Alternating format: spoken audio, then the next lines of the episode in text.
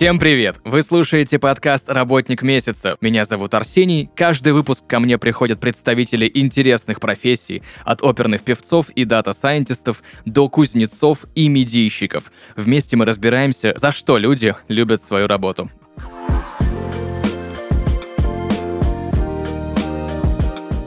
Друзья, и сегодня в подкасте «Работник месяца» Федор Савинцев, документальный фотограф, который занимается реставрационными проектами, исследователь кратовских дач, активист в сохранении архитектурного культурного наследия. Федор, привет. Привет. У меня к тебе сегодня огромное количество вопросов. Первый из них ты раньше работал фотографом, ну и сейчас, понятное дело, ты тоже фотограф. Я знаю, что в 2012 году ты входил в топ-50 лучших фотографов мира по версии Critical Mass, если я все правильно в интернете нашел. А сейчас м, ты занимаешься документальной фотографией и реставрационными проектами, а также активист в сохранении культурного архитектурного наследия. Расскажи подробнее по свою историю. Почему ты решил уделить больше внимания именно архитектуре и ее реставрации? Слушай, ну твой вопрос э, звучит таким образом, как будто сейчас я не являюсь э, там топ-50 лучших фотографов мира. Как был, так и являюсь, наверняка еще и на первом месте. А много, скажем так, эти конкурсы — это фиктивность. Поэтому обозначение как таковое, ну, можно тешить свое тщеславие, можно не тешить. Так или иначе, у меня много регалий, которые а, в мировой, скажем так, значимости, они являются таким критерием но опять же, это не критерий успеха, это критерий оценки, а, скажем так, техноваторских идей, которые я смог принести в мировое фотографическое наследие. И вот одним из проектов, который был связан, опять же, у меня несколько премий выиграно мировых, а, связан был а, с маленьким проектом, который был посвящен шестисоткам. Есть такая у нас бытность в России, это эстетика шестисоток. Наверняка и многим слушателям, да и моим зрителям, которые там читатели моих блогов, а вся эта эстетика понятна, то, что это наша реальность, это наш культурный код. Так вот, моя, как бы сказать, фотографическая активность была посвящена этому проекту. Я потратил несколько лет на изучение архитектуры. А, казалось бы, что можно изучать, а, не знаю, садовые посадки, а я увлекся именно темой такой антропологии архитектуры на этих маленьких садовых участочках. И не абы где, не в Подмосковье, а я поехал в самый дальний уголок нашей страны. Это на практически берег Белого моря, в Архангельскую область, а в места, где люди строят подводные лодки атомные, в Северодвинск. И там обнаружил, что совершенно уникальные поселки вот этих а, шестисоточных СНТшных домиков, которые отвечали всем архитектурным, скажем так, критериям. То есть это целостность, это эстетика, это баланс между ну, как бы сейчас сказали, из палок и чего-то еще. Но так или иначе, в общем, для меня было удивительно, что люди смогли в условиях жесточайших, на самом деле, ну, условиях там государственные ограничения, да, это, назовем это так, железный занавес, который, может быть, многие уже не знают такой терминологии, но так или иначе было ограничение информационное, визуальное, эстетическое, и люди, несмотря на этот как бы вакуум, создавали на своих маленьких участках из подручных средств, потому что многие материалы были а, выменены или добыты, или найдены вообще чуть ли не на помойке. Созданы очень красивые, уникальные домики. Их там у меня в коллекции порядка ста. И вот э, это был толчок, на самом деле, всего импульс такой, ну, всего того, что сейчас я делаю. То есть это и сохранение, это изучение, это и реставрация. Вот как бы фотография, она, во-первых, никуда не ушла. Мы сейчас перейдем и в проект «Кратовские дачи», который был последующим. И там это все просто развивалось. То есть мой интерес фотографический, он и сейчас не утыха, не, как сказать, не затухает. Поэтому э, все, что я делаю сейчас, и там в проекте Мистера, который является реставрационным, это тоже все через призму фотографии. Поэтому здесь такой тезис, который я периодически употребляю, о том, что искусство спасает историю, и искусство спасает наследие. То есть, как бы казалось, кто это должен еще делать, а оказалось вот так, такая вот э, эпостась фотографа. Раз уж ты упомянул кратовские дачи, давай к ним и перейдем. Что уникального в этом месте и Наверное, почему так мало людей об этом слышало? Ну, давай так отметим момент, что Кратовские дачи — это всего лишь, а, там, допустим, один сегмент из а, советских поселков дачных, которые были практически везде. Они в Переделкино, или в Истре, или в другом, там, не знаю, Мамонтовка. Это больше там дореволюционная эстетика, но так или иначе, а, вот эти дачные кольца, которые распространялись с развитием железных дорог, скажем так, вот таких сателлитов Москвы или других столиц, который у нас в стране существует. А, в данном случае Кратово возникло только потому, что это поселок моего детства, в котором там родился мой отец, жили мой прадед. И эта эстетика мне была близка. И опять же, возвращаясь к тому, что я уже был просто как бы нагружен э, проектом, связанным с эстетикой, мне просто стало интересно, а что же творится в том месте, э, где был я. Это все сопряжено, скажем так, с теми временами, которые называются пандемией, э, те, те добрые, уютные времена. Помните их? Когда мы все сидели по домам и наслаждались э, просмотром сериалов, ну, так или иначе, в общем, пандемия позволила мне и дала возможность, во-первых, э, людям, которые на этих дачах в Кратово не так часто появляются, а это все-таки надо понимать, что если брать советский период этих дач, то это только летнее проживание и только в теплые, скажем так, месяцы, потому что не отопление из каждой щели, из каждой вагоночки, значит, дует теплый летний ветер. Ну, это вот просто я так э, образно вам рисую картину этих кратовских дач. И э, во время пандемии просто появилась возможность, а, у меня планомерно, каждодневно работать а, эта работа не значит там из-за забора сфотографировать домик. Это было первично то, что я начал делать, то, что я и делал изначально. Это такое продолжение антропологии изучения советской дачи. И вот, э, скажем так, после долгих лет я сейчас могу, ну, как бы перескочу, мы можем еще остановиться поподробнее на теме, но перескочу и скажу какой-то некий вывод. И вывод э, весьма плачевен. То есть оказалось, что, во-первых, историкам не вполне понятна была и интересна эта тема, то есть изучение какой-то советской дачи. То есть если до революции эти дома, они все имели имена архитекторов, и в большинстве случаев это именитые архитекторы, либо это имена дворянской культуры, то есть все, что это вот интересно изучать, то дачи например, рядовых э, э, ученых или исследователей или музыкантов, ну, в принципе, никому не были интересны. И как неинтересны эти образы этих домов, ну вот оказалось, что мне они интересны. И как бы такой маленький фотографический проект перерос в некую, в некий, скажем так, ренессанс этой культуры, который, конечно, сейчас попытки э, возродить очень сложно. Оказалось, что в советское время Э, люди жили и не замечали той эстетики и той красоты, в которой они бытовали, люди. А сейчас э, для того, чтобы ее достичь современными материалами, нужно потратить не один миллион рублей. И она оказалась весьма недоступна для, скажем так, простого обывателя, дачника. Поэтому многие перипетии с этим связаны, многие темы, которые поднял этот проект. Но меня, безусловно, изначально интересовала его фотографическая составляющая, то есть, а это эстетика, а это форма, а, безусловно, документалистика, как вы вот мне представили, знали, что я документальный фо фотограф, я ни на шаг не отошел от своей э, стези. Поэтому документальное изучение и семей, и домов, э, так или иначе, вот такие два проекта у меня связаны с архитектурой. И вот сейчас третий, э, которым я занимаюсь, это реставрация.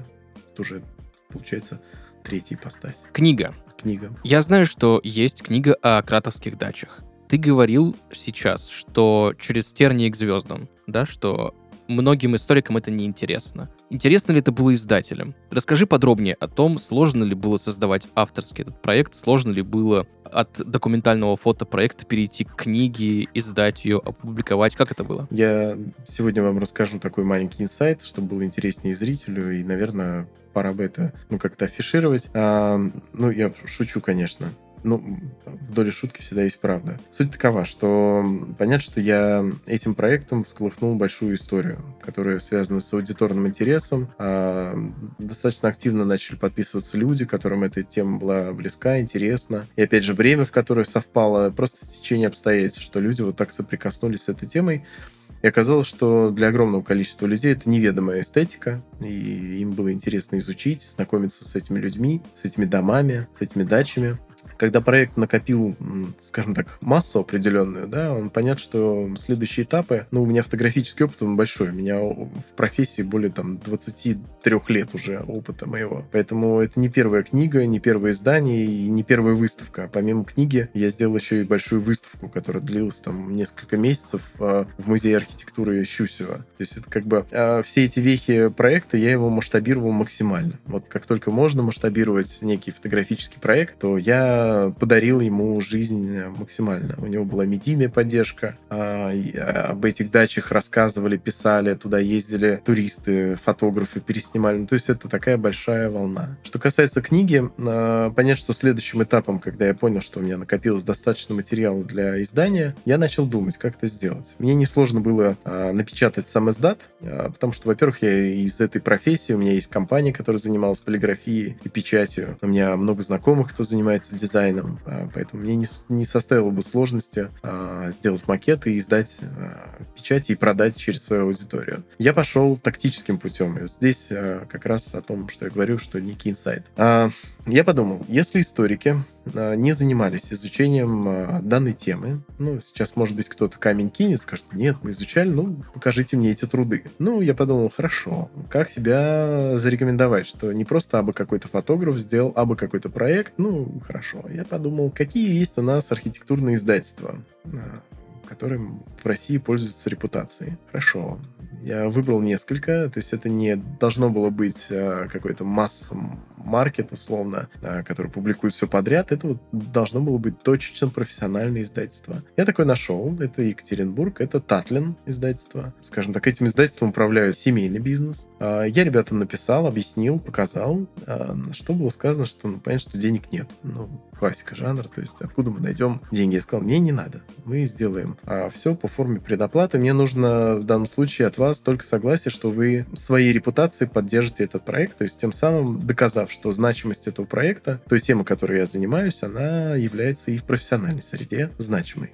Ну, какой знак качества. Мы договорились о том, что будет таким образом сделано, и всю финансовую часть я взял просто на себя. Это получается реклама и популяризация и продажа. А для того, чтобы было издать эту книгу, нужно было продать около там 350 экземпляров. Для того, чтобы перекрыть себестоимость затрат на а, типографию, редактуру, а, дизайн а, и макет. В данном случае я пошел на эти риски, не было никаких пониманий, а, будет ли это успешным. Но оказалось все моя, скажем так, а, знаете мем про то, что была какая-то тактика, я ее придерживался. Конечно. У меня была тактика, я ее придерживался. А, все выстрелило, то есть аудитория была готова к этой книге, она ее ждала. 300 экземпляров были куплены чуть ли не там, не за, не за несколько дней. Ну, в данном случае мне стало понятно, что все хорошо, то есть себестоимость мы перекрыли, и Дальше последовало издание. После книги я... У меня была давно договоренность а, с музеем. А, чтобы понимали, а, музейные планы, они строятся не так, что ты позвонил, и тебя завтра берут в музейную экспозицию или на оформление. То есть это несколько лет строится план выставочный. И у нас была давняя договоренность о том, что у нас будет выставка в музее архитектуры именно с шестью сотками. Ну, с тем проектом. И я ждал, верите нет, полтора года. То есть у нас вот подходил примерно срок реализации этого проекта. И стало понятно, что, ну, с течение обстоятельств, что нужно просто 6 соток подвинуть и сделать кратовский проект. И в результате а, есть такой флигель руина в музее архитектуры, который был полностью отдан мне под экспозицию. И в данном случае это была такая иммерсивная история, в которой были представлены, скажем так, артефакты. Это мебель, книги, предметы быта, ну, всевозможные вещи, которые вот за, за пару лет этого проекта я смог не то что накопить, а спасти. Потому что многие вещи собственники выбрасывали, что-то кто-то дарил. Так или иначе, получилась такая очень атмосферная выставка, которая, повторюсь, длилась несколько месяцев. И я ее соединил с презентацией книги. То есть, ну, вот все, что можно как продюсер сделать, я ее сделал. Я не то что горжусь, но я считаю, что проект получил от меня достойное уважение. Ну, и это был второй укол э, в профессиональную среду, потому что некий фотограф, который никогда не занимался архитектурой и изучением этой темы, а, создал проект, которым никогда не занимались полноценно историки архитектуры, и он издает это в достаточно уважаемом издательстве архитектурном, а дальше он делает выставку а, в Центральном музее архитектуры. Вот такой маленький тактический у меня ход был, связанный с изданием и выставкой. Знаешь, я всегда, всегда с воодушевлением слушаю такие истории, когда человек находит что-то очень крутое, и воплощает это буквально там сначала на энтузиазме, потом, как ты сказал, а, на плане, которым как ты придерживаешься, и все в итоге получается, получается очень круто. Еще раз, Майок, тебе спасибо и уважение за этот проект и, в принципе, за твою деятельность. Спасибо, это приятно. Знаешь, мне что интересно? Для тебя, что было самое удивительное в исследовании архитектуры русской провинции? Ну, ты имеешь в виду провинции или, опять же, возвращаясь к советской? Мне советская дача интересна своей самобытностью, но, безусловно, мне интересны архитектурные такие шедевры дореволюционные, то есть когда люди а, все-таки применяли свои таланты и знания, потому что если обращаться на... Ну, опять же, они очень созвучны, а, скажем так, самый любимый мой проект — это «6 соток», потому что это очень тонкий, он очень, скажем так, очень мягкий и нежный проект. Его не все понимают, все, ну, некоторые люди говорят, ну, что это такое, это какие-то сараюхи. Нет, это скажем так, это воплощенное творчество потенциала людей, которые были зажаты в тиски, на, не знаю, общество, государство, э, история. И вот они на своих маленьких клочках смогли реализовывать свои творческие потенциалы, потому что люди строили их сами. Э, для меня вот по иерархии, наверное, самый такой вот важный и нежный это вот 6 соток. А что касается советской дачи, это, надо понимать, инфантильность интеллигенции. То есть кто-то, конечно, безусловно, бывали люди сами рисовали проекты своих домов, но по большей части это типовые проекты, которые эстетировались не хозяевами, а эстетировались именно, скажем так, строительными артелями, назовем так, бригадами, которые ну, надо понимать, что это годы постройки, это 30-е, 37-е, не самое лучшее время в нашей стране, но так или иначе э, давали возможность людям э, такие дачи получать, загородные дома. Я не буду вдаваться в концепцию там дореволюционной модели этих поселков. Но вот советский период э, давали возможность людям отдыхать на даче. И люди не понимали, как строить, и они копили эти деньги. Не всем давалась возможность строить полноценный собственный дом. Обязательно нужно найти было соседа. Ну, то есть это такие коммунальные дома, назовем это так, в которых не было ни условий для полноценного бытования. Ну, такие летние дачные дачи. На... И вот как бы если рассматривать и оценивать, ну вот я выберу так. Из двух это 6 соток и дореволюционные. По эстетике дореволюционные это просто шедевры, которые понятно, что их изучают, но, к сожалению, к моему оказалось, что еще и активно сносят. А собственники не понимают ценности вообще то, чем мы владеем. А владеем мы уникальной, на самом деле, эстетикой, из которой можно родить а, совершенно фантастический туристический проект. Почему этим люди там не занимаются? Ну, для меня загадка, я это активно тоже ретранслирую, а, либо по кабинетам хожу. Я не вхожу в этот проект как, э, там, не знаю, реализатор, инвестор или бизнес-сегментарика, я считаю, что, пожалуйста, делайте. Чем больше людей вовлечено в, как бы, в эстетику, мне будет интереснее жить э, в России. Мне будет интереснее путешествовать э, и наслаждаться той красотой, которую я знаю есть, потому что я объездил практически всю страну и знаю потенциал ее. Ну, вот. И могу точно сказать, что в мире, э, если говорить о такой частной архитектуре, ну, такой нету эстетики.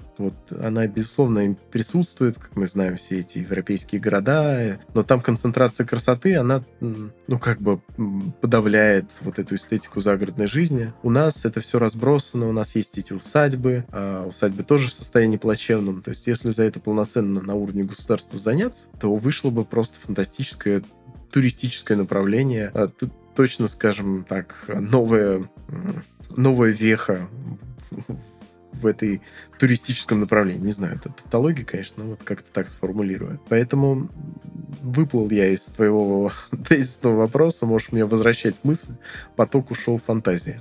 Ничего в этом ага. страшного нет, потому что, в принципе, концептуально и структурно я ответ твой понял, я позицию твою понял, и ты, в принципе, на него ответил, что, что самое удивительное именно в русской провинции для тебя. Вот этот нежный проект 6 соток и то, как люди это делали в тех условиях, с учетом там тех реалий, не было возможности в Леруа Мерлен съездить и закупить стройматериал, как минимум чтобы ты понимал, э, схемы выменивания материалов были очень сложные. То есть у кого-то были, ну я сейчас, э, у кого-то был пузырек, который мог обменять на красочку, а красочку нужно, можно было обменять на а, деревяшечки, которые тебе не хватали. И вот люди таким занимались, это весьма, ну, как бы творческий тоже подход. Но я, повтор... наверное, я все-таки выплыл из этого, как бы, твоего вопроса, я отвечу. Удивительно в провинции, на самом деле, все. Я сейчас понимаю, что очень сожалею, что, например, например, этим не увлекся, ну, как сказать, несколько лет назад, было больше времени и возможностей. Почему? Потому что русская провинция э, неимоверно увядает.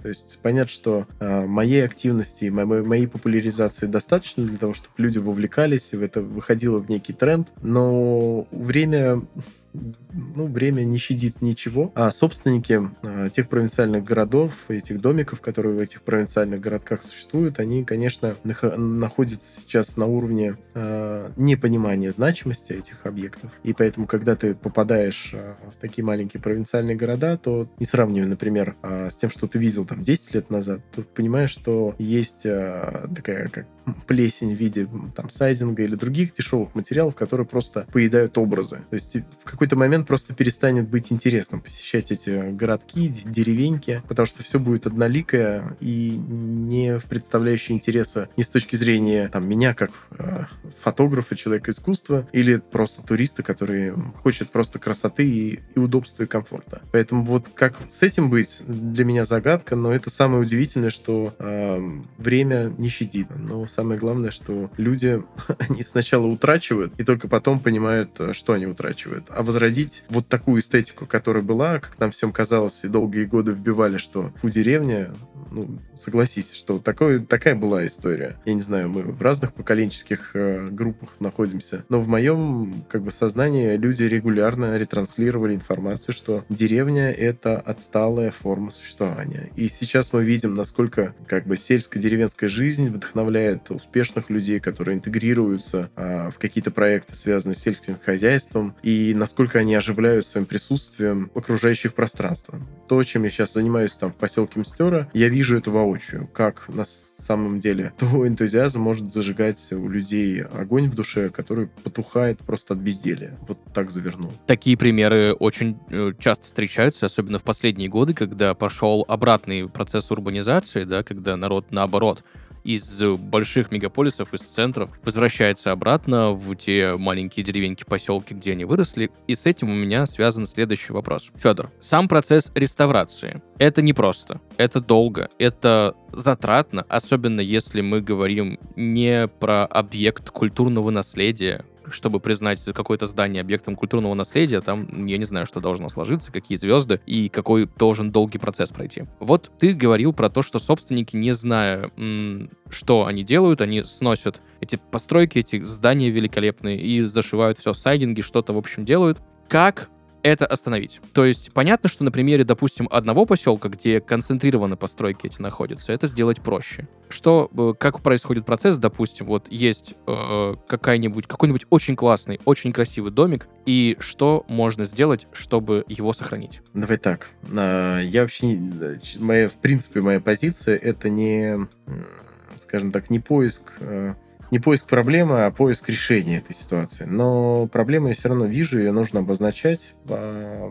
Если говорить, там, например, о признанных объектах культурного наследия, я сейчас занимаюсь непосредственно да, проектом, связанным с реставрацией именно объекта культурного наследия. И я, скажем так, вижу огромную проблему именно в дефиците специалистов, которые существуют на рынке. От этого дефицита специалистов э, излишне, ну, у них отсутствует практически конкуренция. У них э, существует огромнейшие аппетиты, которые были накормлены э, проектами, не знаю, кем они спонсировались, то есть где люди просто бесновались от э, избытка средств, они выписывали какие-то безумные э, коммерческие предложения, и люди их оплачивали, либо это были формы я сейчас буду максимально жестко говорить, да, но, на мой взгляд, это очень какая-то мутная вся индустрия. То есть, где специалист, который непосредственно выполняет, и он, скажем так, воодушевлен своей идеей сохранения наследия, он получает от этого пирога просто какую-то крошку. И вот этот перевернутый пирог, назовем это так, он, конечно, создал проблемы. То есть, если я, как собственник, физическое лицо, а, сталкиваюсь, например, сейчас на этапе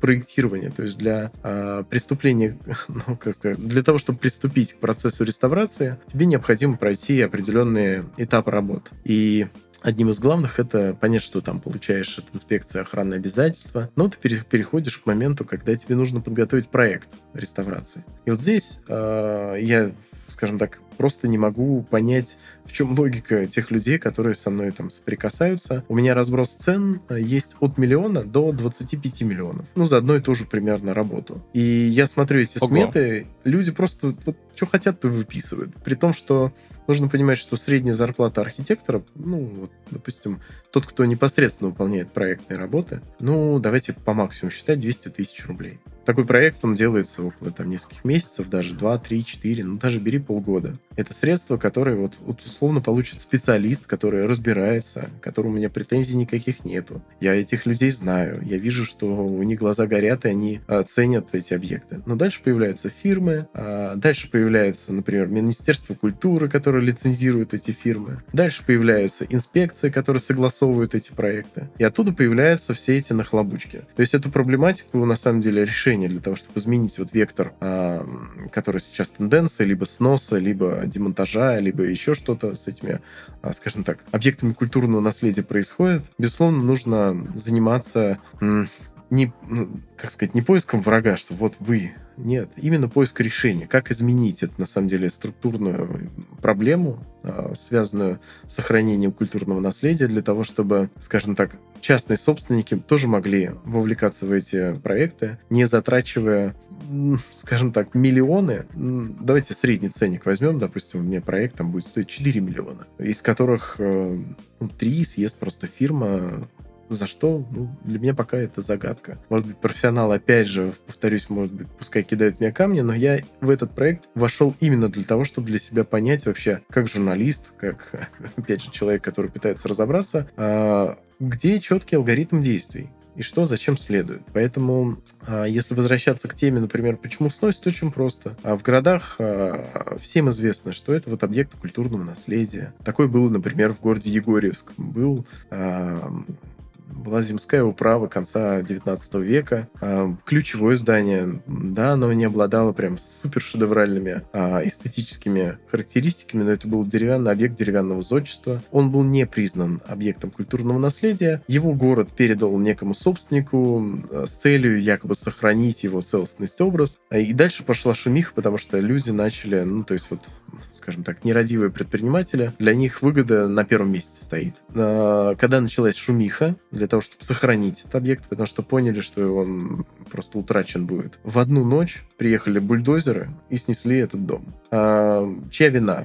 Я считаю, что, бе- безусловно, это безразличие, ну, скажем так, жителей этого города, для которых образ своего Егорьевска, он не ценен. Почему вот это безразличие появляется, для меня тоже загадка. Это такая аморфность, общественная аморфность, когда, ну, снесли дом, ну и плевать. Что на его месте построили? Построили просто безликое кирпичное нечто, а, все сидят на своих местах, и я считаю, что тоже, опять же, здесь нету как бы формы порицания, то есть это человек, который, скажем так, э, свандальничал а, в этом городе, ну, он рукопожатен.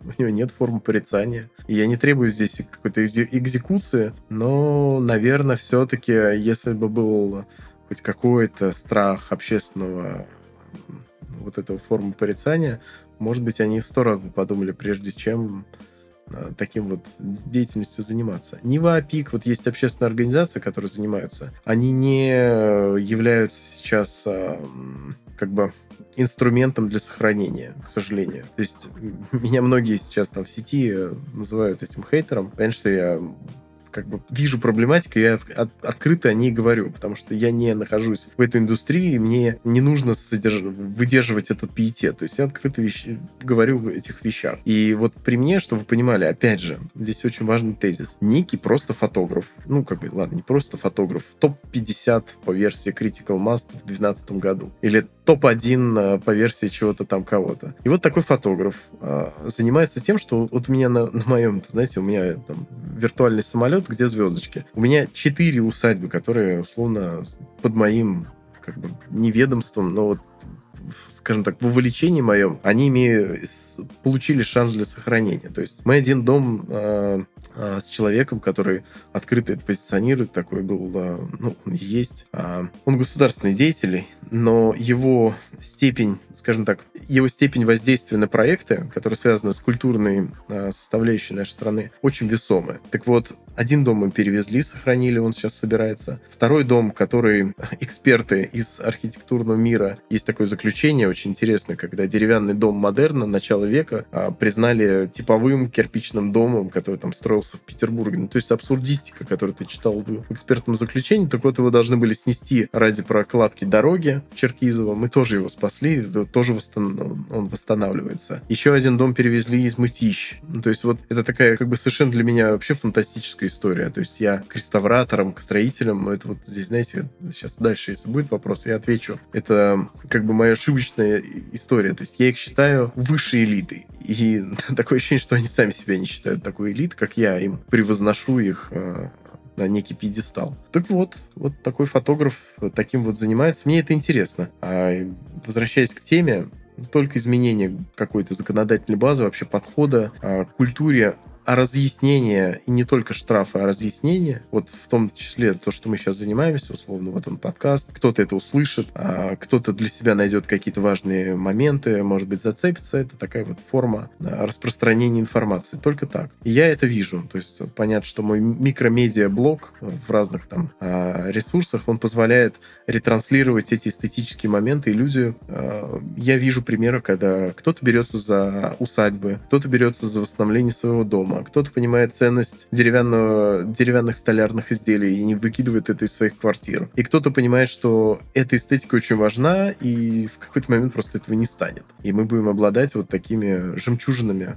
которые сможем донести до... Ну, сейчас пойдет минута пафоса, там, мы сможем донести до своих детей и внуков. Перевезли дом. Ну, демонти... он сначала приезжают архитекторы, дальше они делают проект перевод, ну, дома структурно. Дальше делается маркировка, все эти пометочки ставятся на а, специальные, значит, ну, в проекте заносятся, и дальше его разбирают, как лего-конструктор, и перевозится. Это касаемо деревянных домов. С кирпичными домами я не сталкивался, можно ли их перевести, но, как понимаю, что это большая сложность.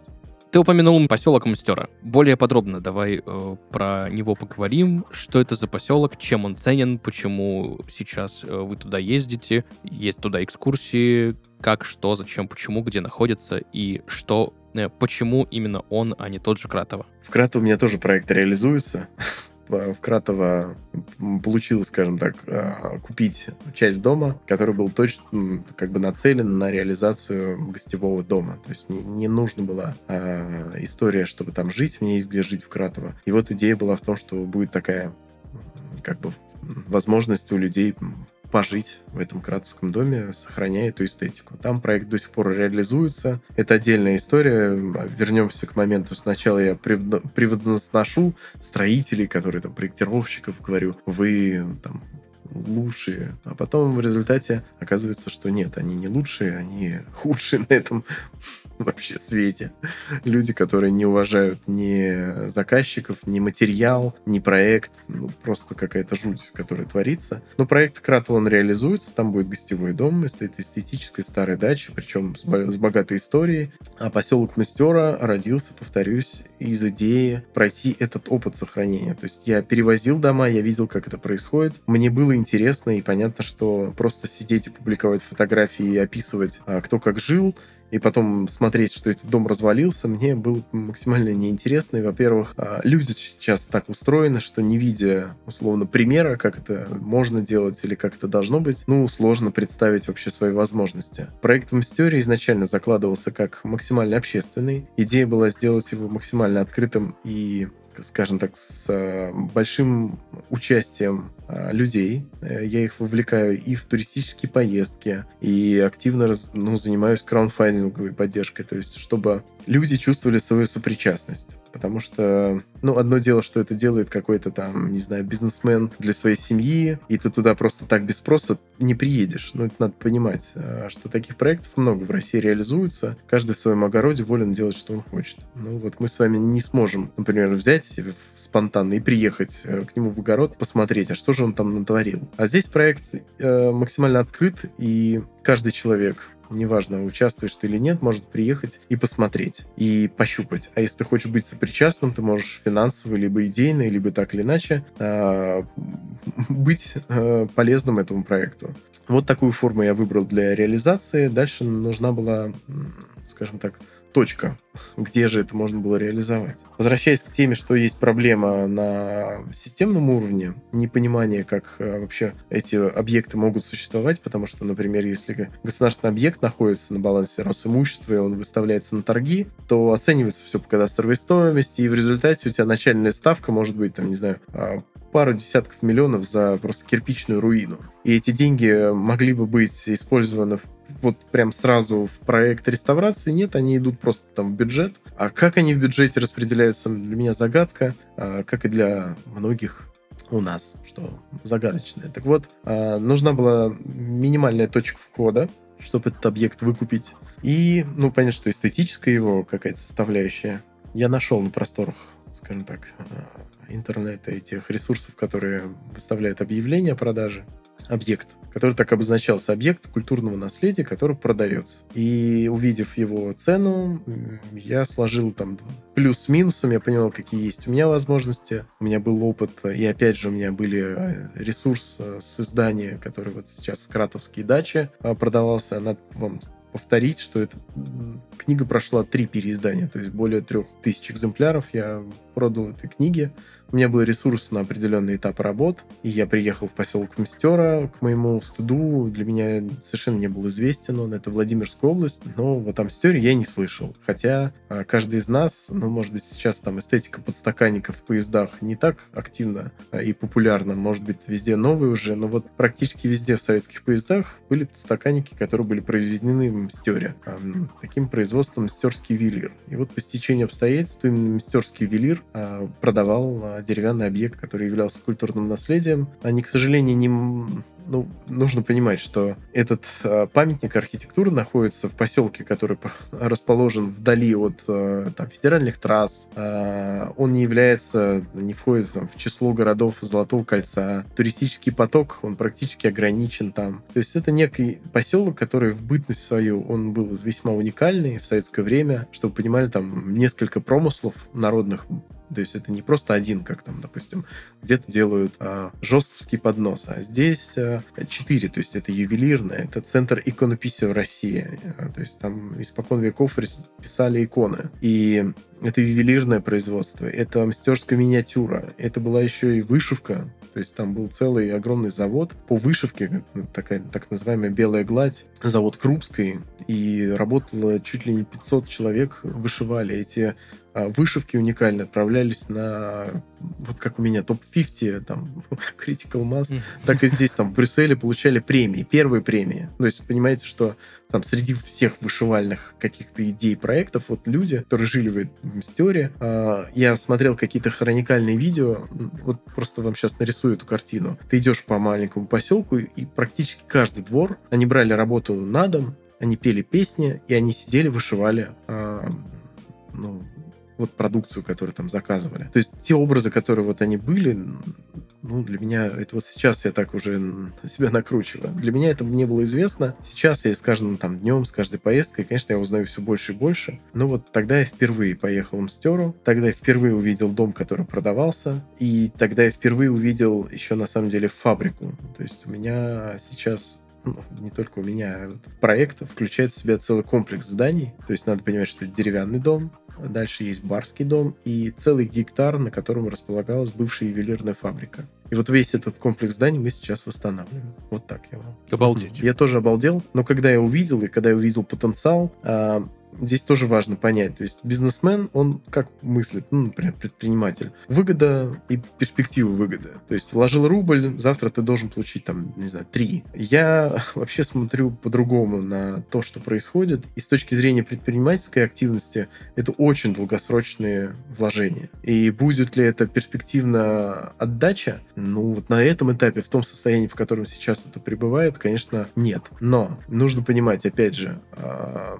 вот, например, у нас а, осенью были экскурсии. Понятно, что моей аудитории на полноценные экскурсии не хватает, и меня на все эти экскурсии не хватает. Но даже с точки зрения предпринимательской активности мы рассуждаем таким образом. А у нас есть несколько форм финансирования проекта. Это краудфандинг, это некие продукции, которые мы производим, там, э, это постеры, которые я создаю с художниками, это некие, там, не знаю, ну, вся атрибутика, которая присутствует. У меня просто уровень моего запроса выше, чем просто сделать наклейки. Поэтому все время иду какими-то сложными путями. Но так или иначе, мы уже зарабатываем деньги на этом проекте. И эти деньги все инвестируются в этот проект. То есть и задача этот проект максимально автономить, чтобы тот ресурс, который ну, как бы генерился им, он полностью направлялся бы на реализацию его. Как только он станет успешным и начнет зарабатывать этот проект, эти деньги сразу будут направляться не на карманы команды, да, чтобы купить себе Rolls-Royce красивым там звездным небом, а следующий проект. И так или иначе, вот моя идея масштабирования вот связана с, с этой эстетикой, она очень сопряжена, я ее называю такой культурный туризм. Я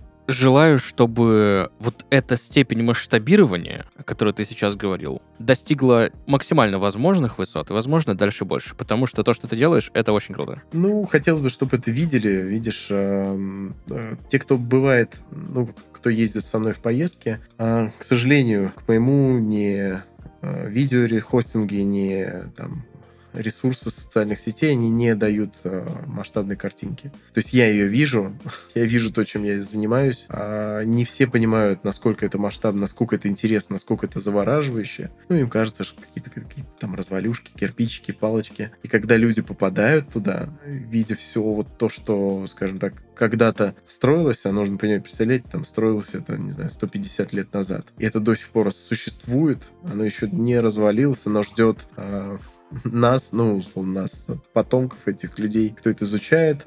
Так, так страна строится. То есть я бы хотел точно такого же уровня, чтобы сейчас люди строили то же самое, чтобы мы это изучали через 150 лет. Но вот если возвращаться к, там, к теме там, проблематики или к тому, что удивительно, сейчас, э, к моему сожалению, ничего не, практически не строится того, что было бы интересно, на мой взгляд, э, изучать через 150 лет. Ну, может быть, э, люди будут другие, они тоже будут удивляться, как мы жили в этих странных безликих сараях. Но вот пока, пока есть возможность э, наслаждаться той культурой, э, изучать те семьи, может быть, они...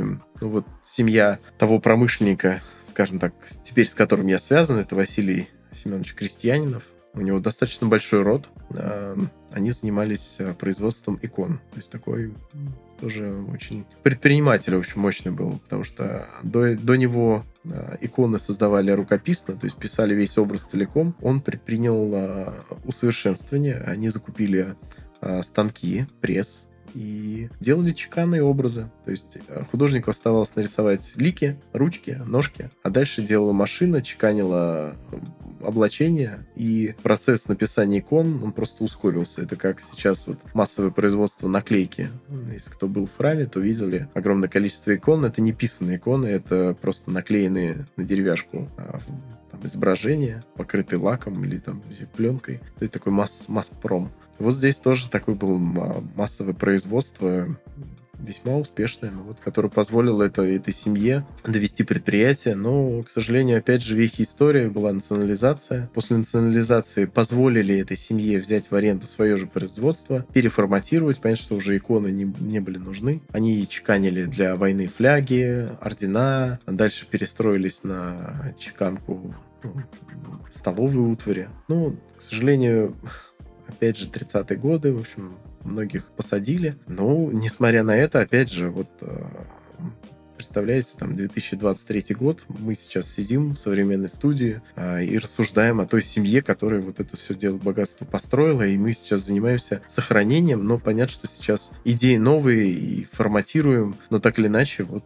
его деятельность э, сохранена даже в наших словах. Ну, не знаю, меня это вся эта вот, вот эта такая связь времен, меня она поражает. То есть это одновременно существование прошлого и э, нынешнего и будущего. Вот она, машина времени. Куда, не надо никуда а, ходить а, к футуристам. Вот она существует здесь. Знаешь, у меня к тебе еще огромное количество вопросов. Я бы хотел бы у тебя еще поспрашивать про твою ипостась документального фотографа, про твой богатейший опыт. Но, к сожалению, наш тайминг не позволяет нам провести то количество информации, то количество вопросов, которые хочется. У меня еще просто огромное количество всякого, что бы я хотел у тебя узнать. Поэтому, наверное, в завершении я спрошу у тебя главный вопрос сегодняшнего диалога. Ну, по крайней мере, я его таким вижу. Что бы ты порекомендовал людям, которые нас слушают, чтобы спасти максимальное количество этих уникальных, великолепных построек, даже если они не признаны объектами культурного наследия? Смысл очень простой. На самом деле, нужно думать, во-первых, не только о том, что там где-то соседний дом гниет, надо, наверное, людям думать о своей эстетике, обогащать свои дома, и не соглашаться на вот эти компромиссы, а, лишь бы по- побыстрее, подешевле. Вот э, я бы посоветовал понять, что это требуется усилия, понять, что это требуется, ну, как бы и образование, и культура, повышать свое образование, культуру, и все-таки свои дома а, обогащать и эстетически, и визуально, и, ну, понять, что это все вопрос семей. А вот если внутри семьи будет некая культура развиваться, которую мы сможем там передавать своим детям, то, наверное, да, в этом есть какая-то форма сохранения. Потому что прям упираться рогом в то, что обязательно все а, руины должны быть восстановлены, это, это утопия. А вот так махом народу взяться и все это, это нет. Нет специалистов, проблемы в этом, нету в должном количестве профессионалов. А учиться этому, ну, конечно, нужно. Это а, у меня есть такое общение с одним реставратором, который я называю там, последний из магикан, условно, самурай, который пропагандирует философию того, что, например, если дом конца, там, не знаю, там, допустим, 16 век, ну или там, не знаю, какой-нибудь, что у нас там, ну, не знаю, домик Петра, например, рубился тем топором, и он должен сейчас рубиться тем же топором, чтобы делать тот же, с, э, как бы, то же сечение волокна по бревну. То есть вот таких специалистов должно быть э, сотни, для них должна быть школа реставраторов. Это должно быть интересно, это должно быть почетно. А, Туда должны отправляться ребята из тех же маленьких поселков, там, мастеры, им не обязательно получать высшее образование. А, Менеджера им можно получить техническое образование. Звучит просто так, а, грубо плотник, да. Получи ты это образование настоящего плотника, пройди все возможные курсы повышения квалификации, и в конечном итоге ты для своей семьи построишь красоту. Это первое. Поэтому если там да- давать какие-то наставления, точно не в моей формации, то сейчас а, а, это форма наставничества специфическая.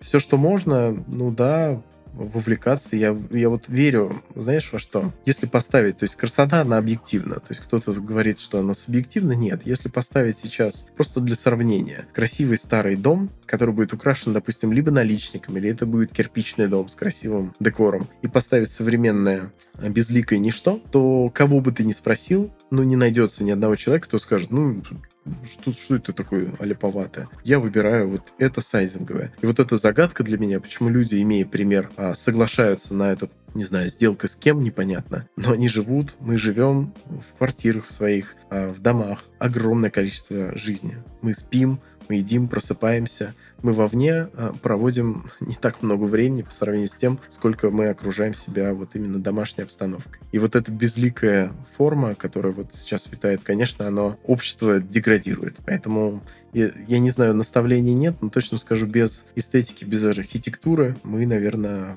превратимся в таких биороботов, которые будут ходить, выполнять функцию. Ага, вот так вот я завернул.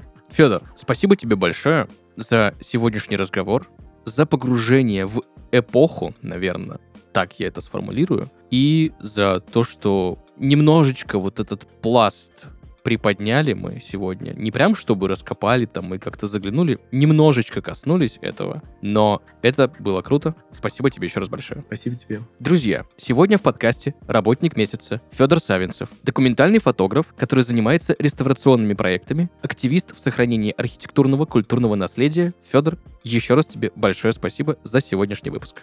Друзья, на этом у нас все. Услышимся в следующих выпусках. Пока-пока.